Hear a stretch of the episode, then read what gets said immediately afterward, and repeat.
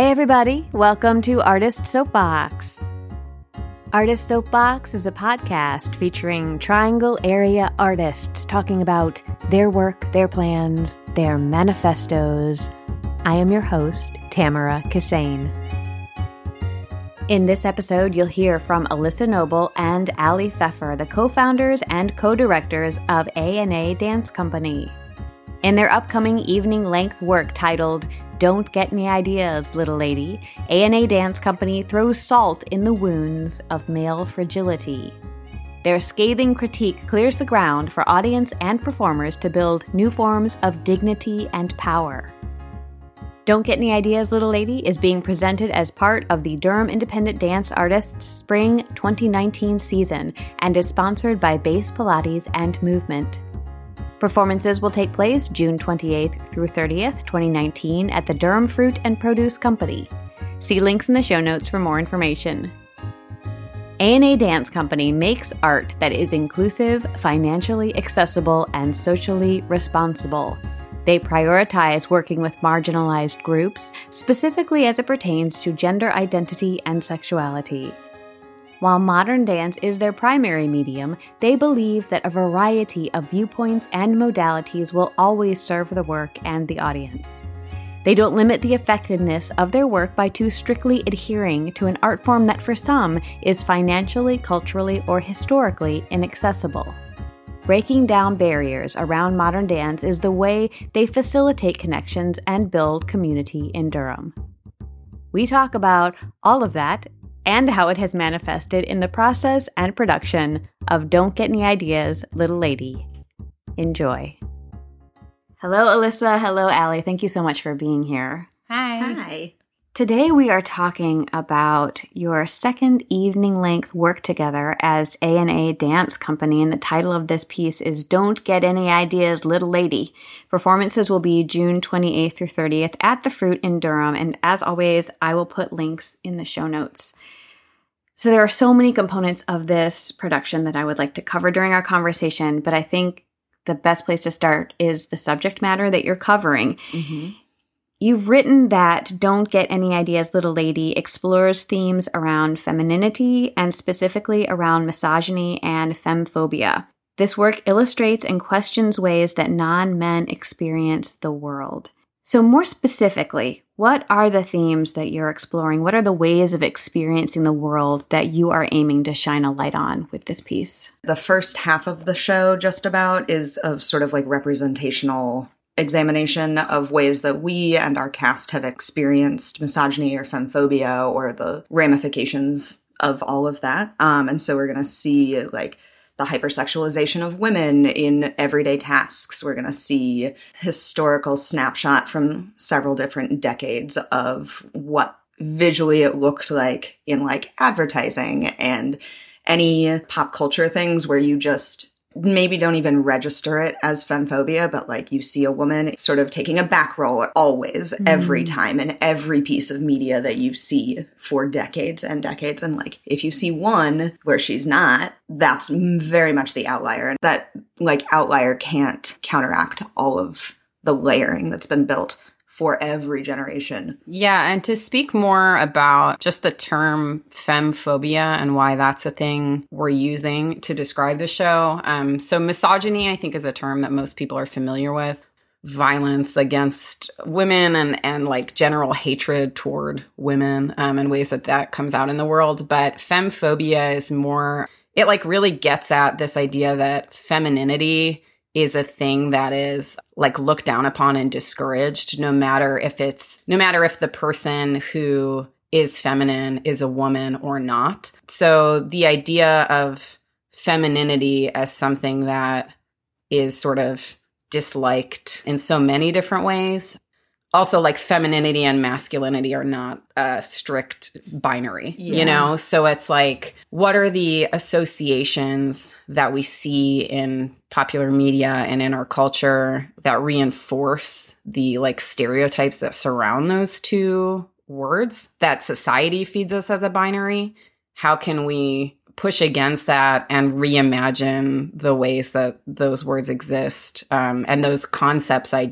exist for us as individuals. Mm-hmm. We use the term non men a lot to mean anyone who's not a cisgendered man. Um, so anyone who has an experience outside of being assigned male at birth and still identifying as a man. That was a thing that opened up our process a lot when we made that decision to switch because we originally had been like, oh, we're making this show and it's about like women and femmes, and then we were like, oh, well, that discl- uh, that excludes entire populations who don't identify as women or femmes, but still have the experience of being a non man. So, can you give me a really specific example of the way this masculine feminine binary is presented to us, or the way that you, Ali, you mentioned sort of the hypersexualization of women in everyday tasks? One section that we will have in the first half of our show like very specifically is that the hypersexualization of women doing everyday tasks this idea that like me taking the trash out at home is a thing that like my husband Ian really appreciates has like stuck with me because he's like that's a thing that's like gender and I'm like I don't like that dudes always have to take the trash out. And so when I take the trash out I I have this like vision like of myself as like like wind blowing through my hair and I'm like wow this is like this is so sexy that I'm doing this. Except it's not.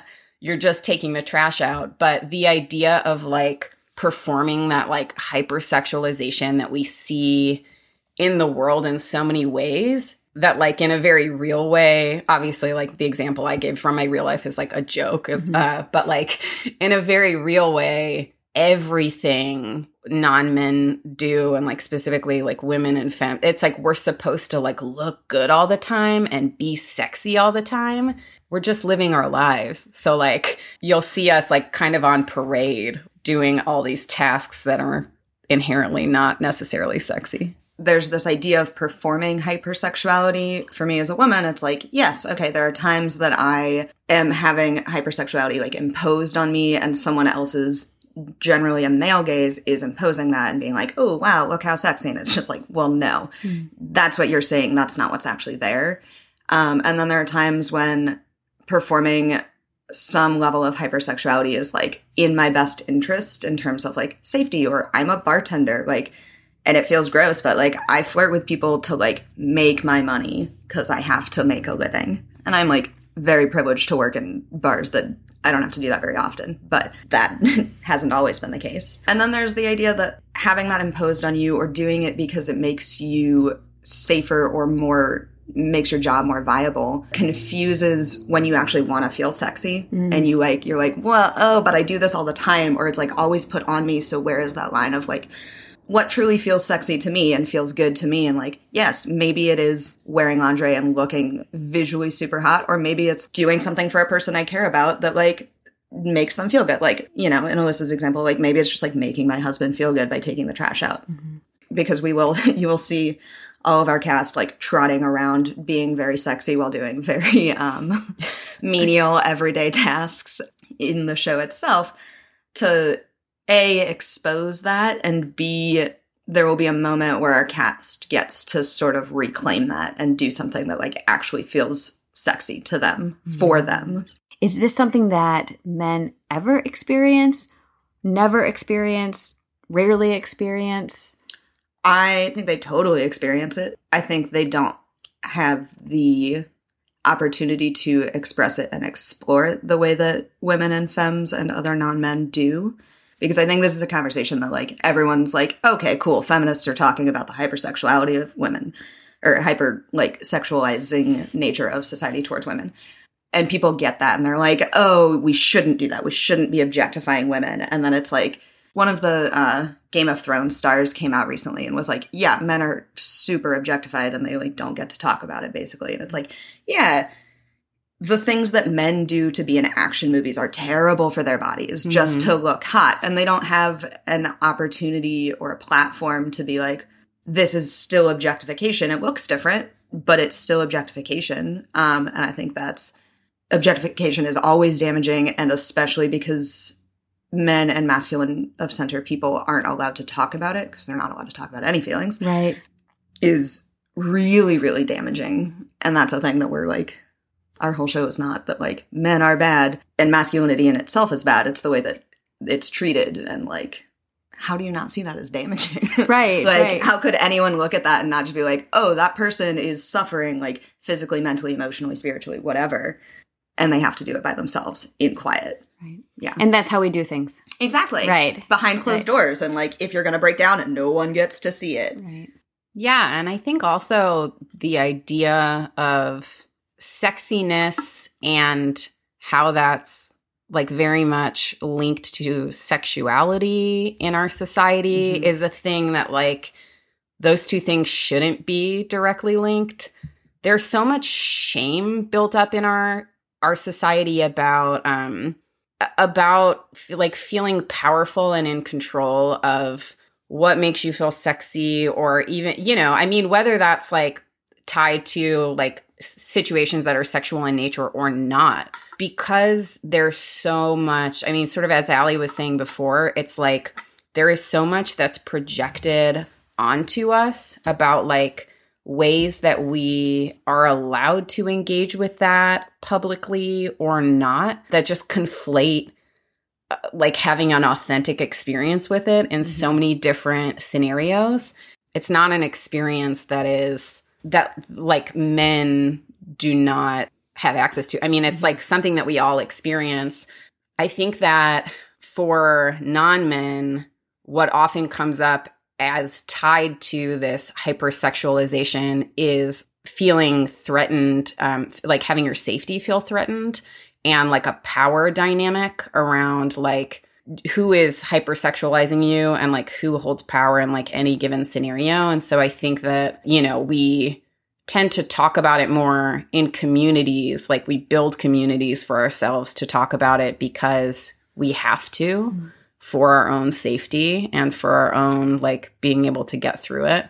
But in an ideal world, like n- no one would be made to feel so isolated that that Mm-hmm. idea of being emotionally vulnerable and supported is unavailable to them. Yeah.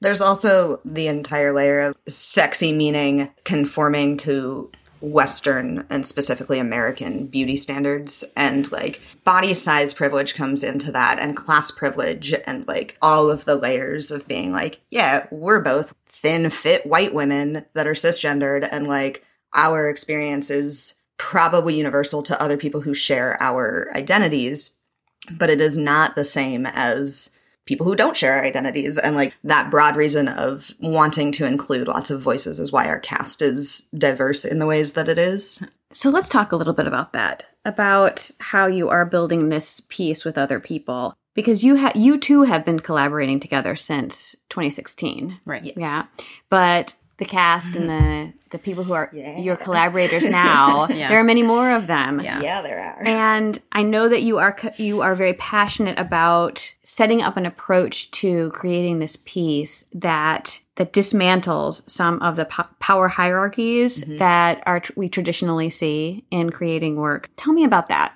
What I will say by and large is that a thing we're really committed to, both inside of our process and in general, is not participating in the culture where white people co opt other people's stories or Mhm. experiences. White people do that in general and also like specifically in the art world for like clout or success. So that's just like a major tenet of the work that we're doing and work that we're committed to doing.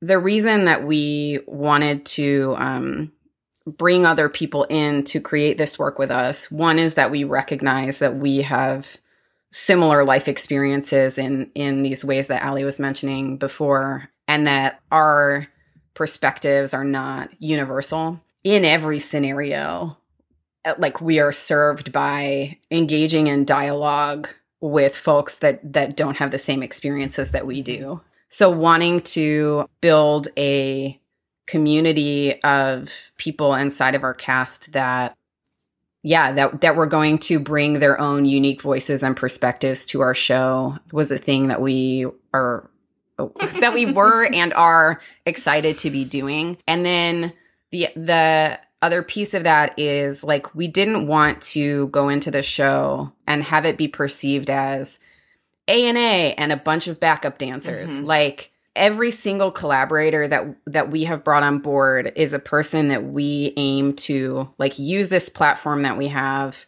as like people in the modern dance community who are sort of known at this point who like mm-hmm. this isn't our first time producing. Like using this platform to shine a light on like all of these other incredible performers and folks that are in our community who folks might be less familiar with and just give them an opportunity to like showcase all of the all of the additional like life experiences and and skills that they bring to the table. From a standpoint of we want to use the platform that we have to like amplify other voices besides our own. Just for this show is like okay cool they're doing you know whatever. That's like a uh, sort of finite timeline if we were thinking about it and approaching it uh, just from the duration of this like creative process. But because of the content that we're working with and because of the way that we want to change the way that we have like seen modern dance be produced in the past we from the very beginning before this was even a show when it was just us having conversations about like uncomfortable and gross interactions that we had with men we have been very uh, intentional about this being work that we do outside of the studio and outside of this process. And in what ways can we use our platform and our reputation to expand the audience of other people or expand the reach of our collaborators just in general, like in life as people. Mm-hmm. And that like to do anything else to like use our collaborators' work without offering them absolutely as much as we can in terms of like monetary compensation and also being a way for them to be seen and heard to do anything else would be irresponsible. And also like not just seen and heard because some of our collaborators are more famous and successful than we are. Um, but like in a new context, mm-hmm. um, it, like, you know, are the people who are composing music for us, like maybe don't normally compose music for modern dance shows. And so now it's like, oh, hey, I heard this rad music at a show and now I want to work with that composer who I've only ever heard their like albums, but now they can do this just too. open it. We're just yeah. like everyone has so many skills, and we want everyone else to know that. Yeah, yeah. So take me through how what is common practice? What is the traditional way to choreograph a piece, and how are you doing this differently in the room? So a lot of the time in a modern dance work, what can happen is a choreographer will come in and say, "Okay, I."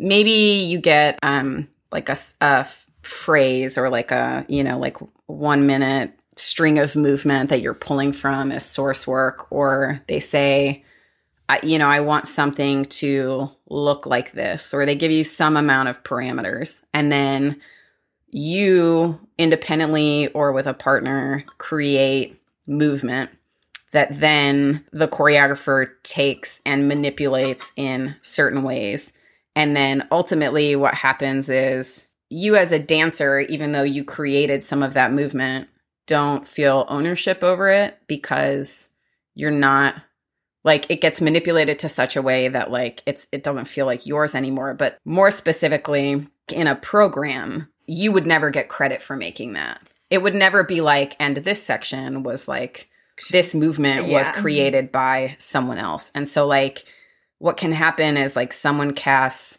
like a bunch of beautiful movers who are like independently choreographically mm-hmm. brilliant in their own right and then they contribute choreography and then that enhances someone else's work but then like they aren't credited in such a way that that like allows for their visibility mm-hmm. in the way that we like hope to model and yeah. see more of and it's not the the traditional way i mean certainly i'm sure there are like some processes in which it happens that there's like no credit but the most common thing is that it's like choreographed by this person in collaboration with the dancers and it's like cool but what if you have what if you have a cast of six dancers and three of them like are also choreograph choreographers in their own right and three of them aren't and then it's like that's totally fine there's no value judgment in being a choreographer or not but that lack of specificity around what was created by whom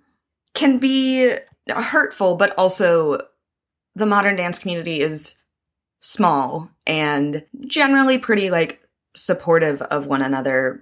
We just think there's a better way to do it, and that way is specificity. And like, if someone creates something, they deserve credit for that thing, mm-hmm. even if it's a like small section within the work. It like, you know, we're not abandon the idea of being a choreographer. Everything is like communal. Like that's not what we're going for. We're like, okay, we have the ability to do this in a fair way. We've been part of processes in the past together and individually where that didn't happen and it feels gross. And so we're like, well, we won't do that.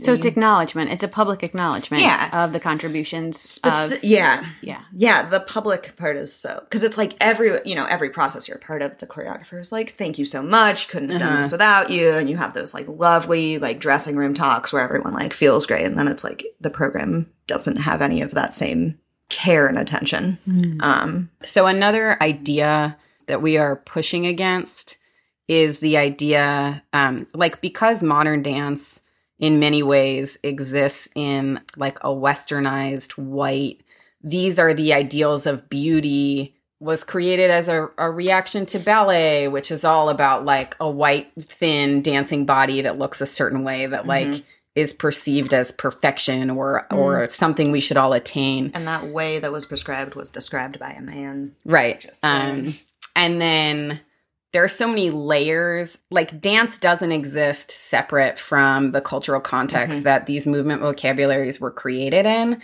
And also, it doesn't exist separate from the dancing bodies that are performing it in real time.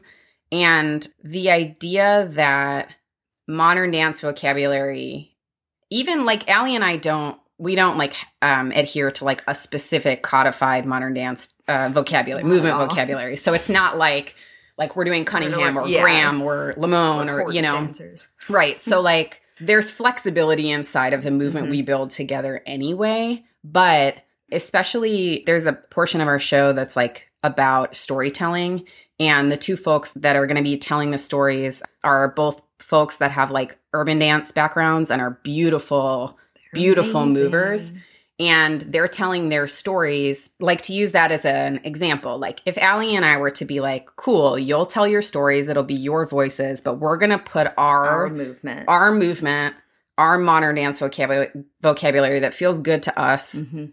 but you know, can feel any kind of way to you Mhm.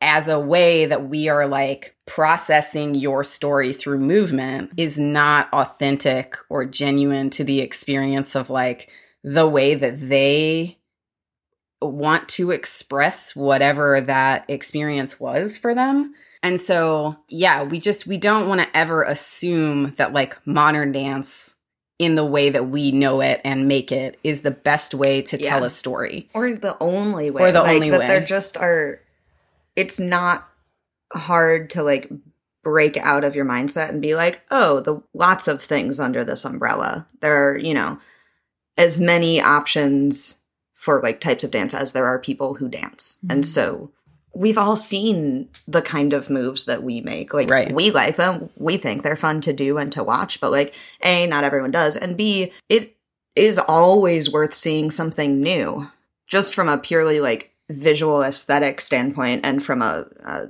deeper layer as well. I would also say that in terms of what we're trying to do differently with our cast is that we talk a lot between the two of us and among our cast about communication and being very open and having that be very much a two-way street. And we try to at every moment that it's relevant and probably some that it's not relevant um be like we know that this is our first time working with a cast beyond the two of us. We are learning in this process please give us feedback if you have any of it or insight into the way that we communicate things or the way that we run rehearsals. If we have said over and over if there's anything in rehearsal that like doesn't feel good from a physical standpoint emotional standpoint any other standpoint that you have please tell us. Like you can tell us in person in rehearsal. Feel free to like stop and be like hey this doesn't feel good. If that doesn't feel like a good way to broach that subject like send us an email you know it's a rehearsal process with seven people who are all working adults and like not all of whom live in durham and so they're like you know there's scheduling conflicts and things come up and the way that we deal with that is trying to like emulate the entire process of care first and message after of when we have to be like, hey, you missed rehearsal or like you're gonna miss rehearsal and like that sucks because it like throws off all of the planning we've done. We really try to approach it from a like, hey, we get that things happen. If there's more information that you want to share with us about whatever happened, like please do that. Please, f- please know that we are open to hearing that, and we're not just here to like come in as parents and be like, well, you're grounded, which feels very feels very holistic and equal. It seems like you are giving the message that the work is important, but the people are the most important. Yeah, And Always, always, I think that sometimes there is the temptation there to sacrifice the people in the room for the mm-hmm. product. Mm-hmm. Yeah. And I don't think it has to be done that way. You can still get a really great product Yeah. and have a really good process. Yeah, I mean, they're not mutually exclusive. exactly, exactly. So I want to I want to pull back a little bit Yeah. and ask about why you are doing this using dance as opposed to anything else that you could create around this, even like, you know, film, a performance art, an installation, a blog post. Like why are you why are you using dance as a way to explore these themes? My like sassy quick answer is that we're dancers and that it's It's what we it's do. Like, it's our, well, it's our medium, and it's like the less sassy part of that is that like we do people in Durham know us as dancers, and so if we are like, well, one of the goals of this show is to use the clout that we already have. It made most sense for us to use that clout, and that's where our clout is.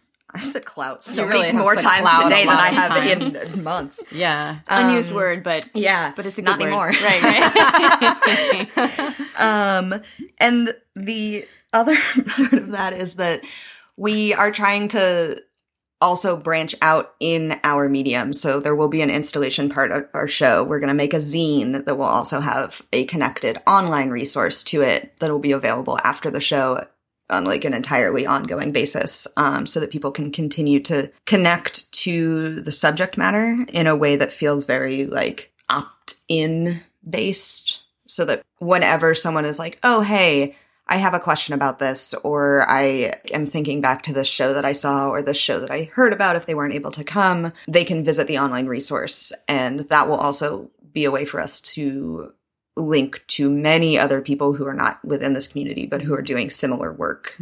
Between the installation and some of the work we're doing in the beginning of the show, we really are pulling on many different things that mm-hmm. exist in media already as a representational reference point to say, like, here are all the ways that you've seen this in your life already. And we're just collecting an ex- like a handful of examples so that you can position yourself as a person who's not I mean none of us are separate from mm-hmm. this. And so the goal of the installation some of it is interactive and cumulative in that like people will fill out forms and put them up on the wall and then like over time that will grow or they can see it even be different on the way out uh, than it was on the way in. And some of it so simple conceptually as like we're going to string together a bunch of misogynistic movie clips or mm-hmm.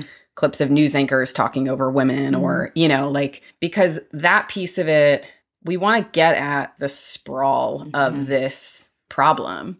I think the the piece of this work that is the show, I will say that again from like a dance vocabulary, like modern dance vocabulary and and even just dance vocabulary in general is not the only kind of movement we're pulling from mm-hmm. in this show. So there's that piece of it, which is like even dance specifically doesn't feel like the most accessible way to get at every individual thing we're trying to explore. Mm-hmm. So we're trying to, in every individual section, think about what will be effective in communicating what we're trying to get at, what will feel like a way people can connect to this.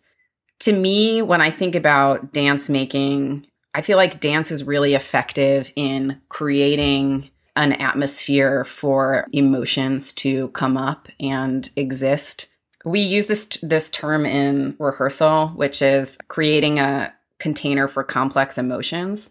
So we're trying to do that with the show as a whole, but like specifically in like different sort of sections. We're mm-hmm. trying to like present a thing and have audience experience it in a certain way and then move on to another thing that can look very different, even mm-hmm. inside of a show, like section to section. Like, yeah.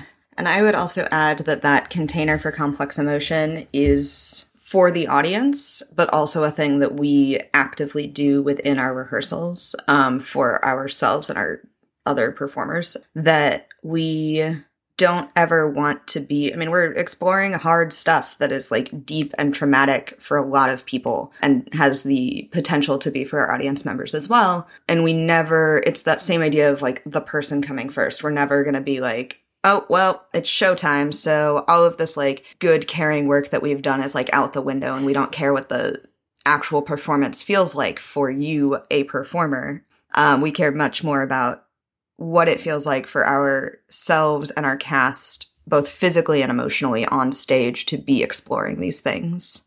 And I would also add that there's the layer of costuming for this show that Yeah. for one specific section, everyone, so I'm making a decent number of the costumes for the show. And for one section in the second half, we are basing those costumes off of people's favorite article of clothing so that it like very actively feels like we're, you know, we ask them to bring in like their favorite shirt and it's just like, everyone's like, well, what does that mean? Like my coolest shirt, the one that mm. like looks best. And it's just like, no, that like ratty t-shirt that you own that feels like you have a hug on when you mm. wear it and makes you feel good. And so that's another layer of how we're incorporating everything and also like using that as a medium because we really believe that not only is it important for our cast to come first, but that makes better art. Well, it seems like this idea of authenticity keeps coming up over and over in the questions that you're you are asking and even offering people that choice to bring in their favorite thing triggers all sorts of questions for us about how do I even know what Yeah. is a favorite of mine Yeah. as opposed to what other people Mm-hmm. think about it and then that Absolutely. determines what is Yeah. the favorite And- for me you right? know it's very confusing just Yeah. walking into is. i mean i will speak for my, life is life is confusing. confu- it's very confusing i will speak for myself just walking into a store Mm-hmm. and looking around and asking myself the question what do i like seems Right? almost impossible Yeah. to answer Yeah. because it's very very hard to remove all of the Mm-hmm. messaging that has been soaked into my Yeah. consciousness and subconsciousness about what I should be doing in this world, how I should be showing up, how I should be looking. And And, in like always, it's like clothing's a very like easy one to Mm. start with, and then you're like, oh god, but like what even are my like internal thoughts when I like see another woman on the street, Right, and it's everything. just like, oh yeah, yeah, yeah, it's so the pervasive. weight is yeah. So, what do you hope the audience will take away from this experience? I know that y- you've spoken about how your performers are essential and your care for them, but there will be people there taking this in. What do you hope that they get? Um, so we are uh, going to be creating a zine with the help of people who know how to do We that. don't know how to sort of make a zine. We've never made a zine before. we were just like, what about a zine? We like really like to add pieces onto this project. So the zine, the idea of the zine is meant to be sort of an easy introduction to some of the concepts that we are both exploring and presenting on stage. What I will say is that the way that we are approaching this project is a very unapologetic approach. For example, we have several folks both on our cast and that are um, like making music for us who use they them pronouns. So we are not gonna explain or do any work to unpack that inside mm-hmm. of like messaging around our show mm-hmm. or including everyone's pronouns in our press release or all of the ways that we exist operationally inside of this show as it relates to ideas and concepts that can be challenging for some folks mm-hmm. are not things that we will apologize for. Like we're operating from like a get on our level kind of standpoint. However, we also recognize that some of these concepts are new for folks mm-hmm. and that like they do need to do some work about them around them.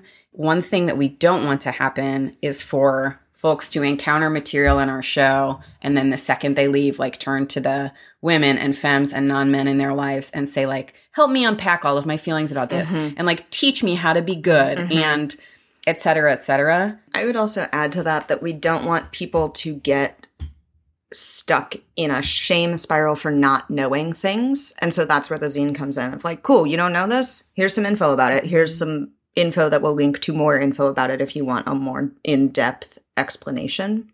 Because once you get stuck in the like, well, I don't know, and I'm so bad, like I'm a bad person for not knowing these things, it entirely shuts down your your ability to learn about this subject matter.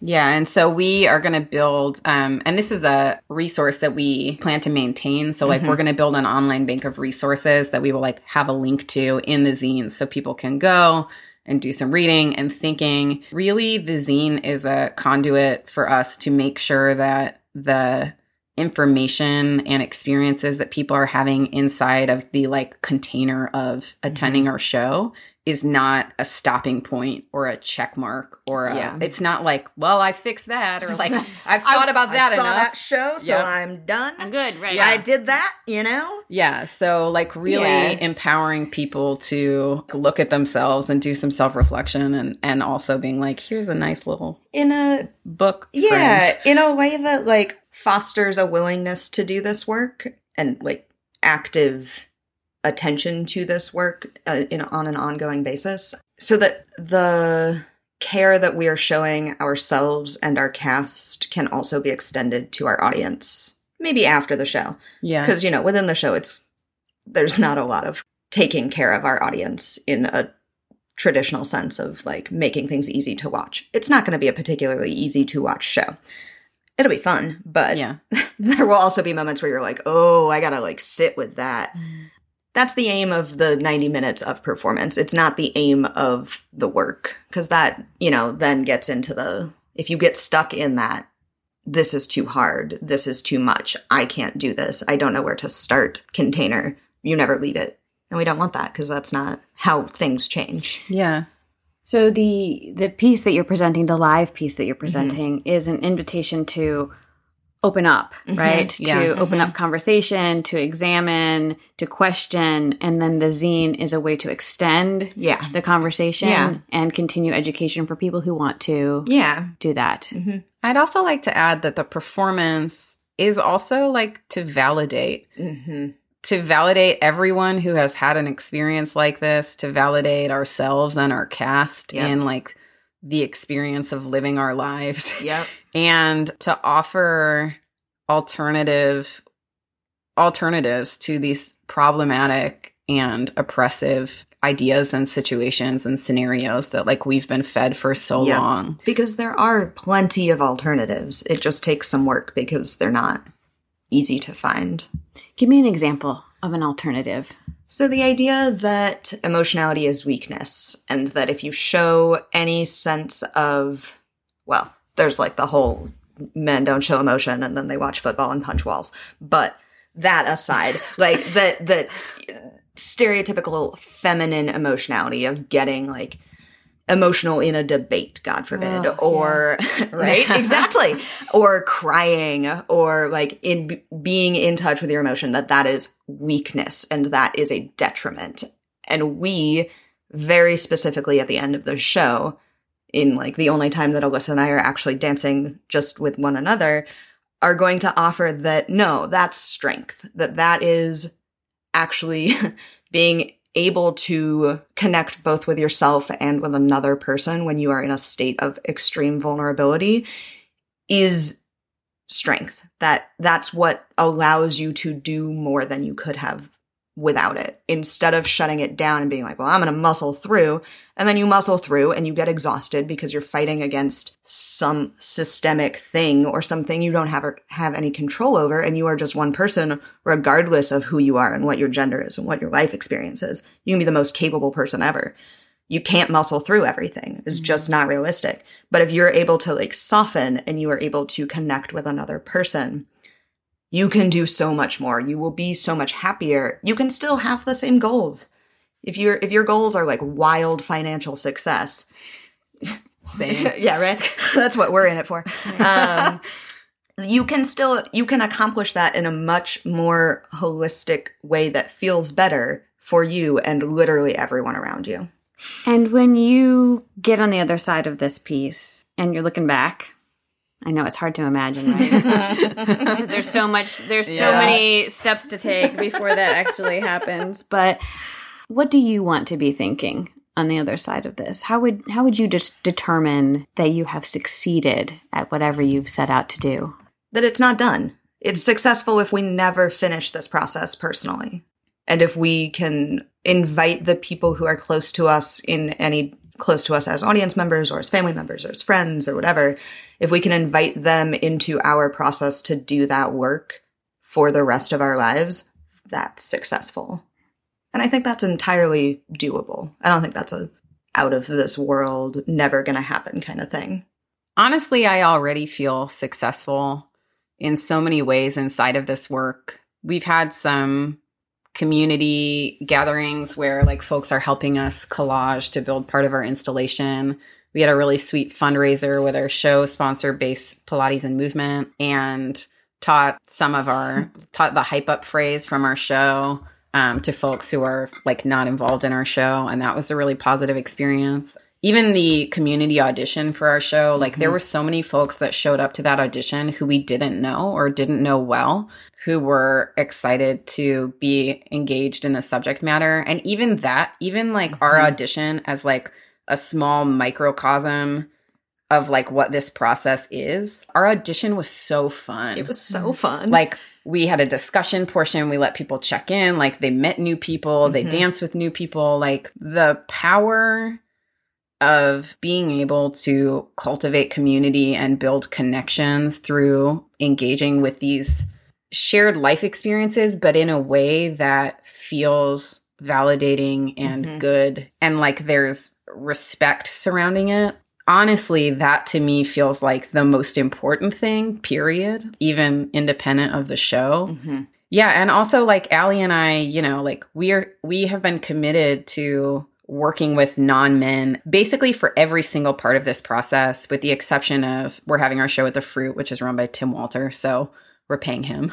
But by and large, like also prioritizing working with people mm-hmm. who, you know, are like marginalized in any capacity. Like that's exciting and feels like work that's that doesn't feel like something that ends with this show either. Yeah. And that we can, that that can be a model, that this process can be a model for other people, specifically in Durham, but anywhere, of being like, oh, right. It doesn't actually take that much more work for me to examine all of my options, not just the ones that everyone like usually uses or usually sees that I can look and be like, oh, okay, sure, maybe there are fewer options for composers and collaborators and performers who aren't men. It does mean that using those options will beget more options. Mm. That the more people of marginalized communities, whether that be race or class or gender or whatever, get to see that they can be part of this process, the more they will step out and be seen by themselves and by others as really valuable members of this process, whether it's our process or another choreographer's process. So you've talked about the experience of sitting in the audience for "Don't Get Any Ideas, Little Lady" as potentially being challenging. Mm-hmm. Um, this is this is hard material. It's not only hard to walk around and live it, but it's also hard to break it apart mm-hmm. and examine it. Mm-hmm. It might be a challenging experience for the audience members. It might be a challenging experience for the performers. We might bump up against things that don't feel really good, either that we are complicit in perpetuating these mm-hmm. things, which is always a really crappy feeling, right? Yes. Um, That one. That or, one. or or this this validation that you're talking about, Alyssa, being like, yeah, it- mm-hmm. you know, it it feels crappy because it is, you know, Yeah. and so all of this stuff is swirling around, right? Mm-hmm.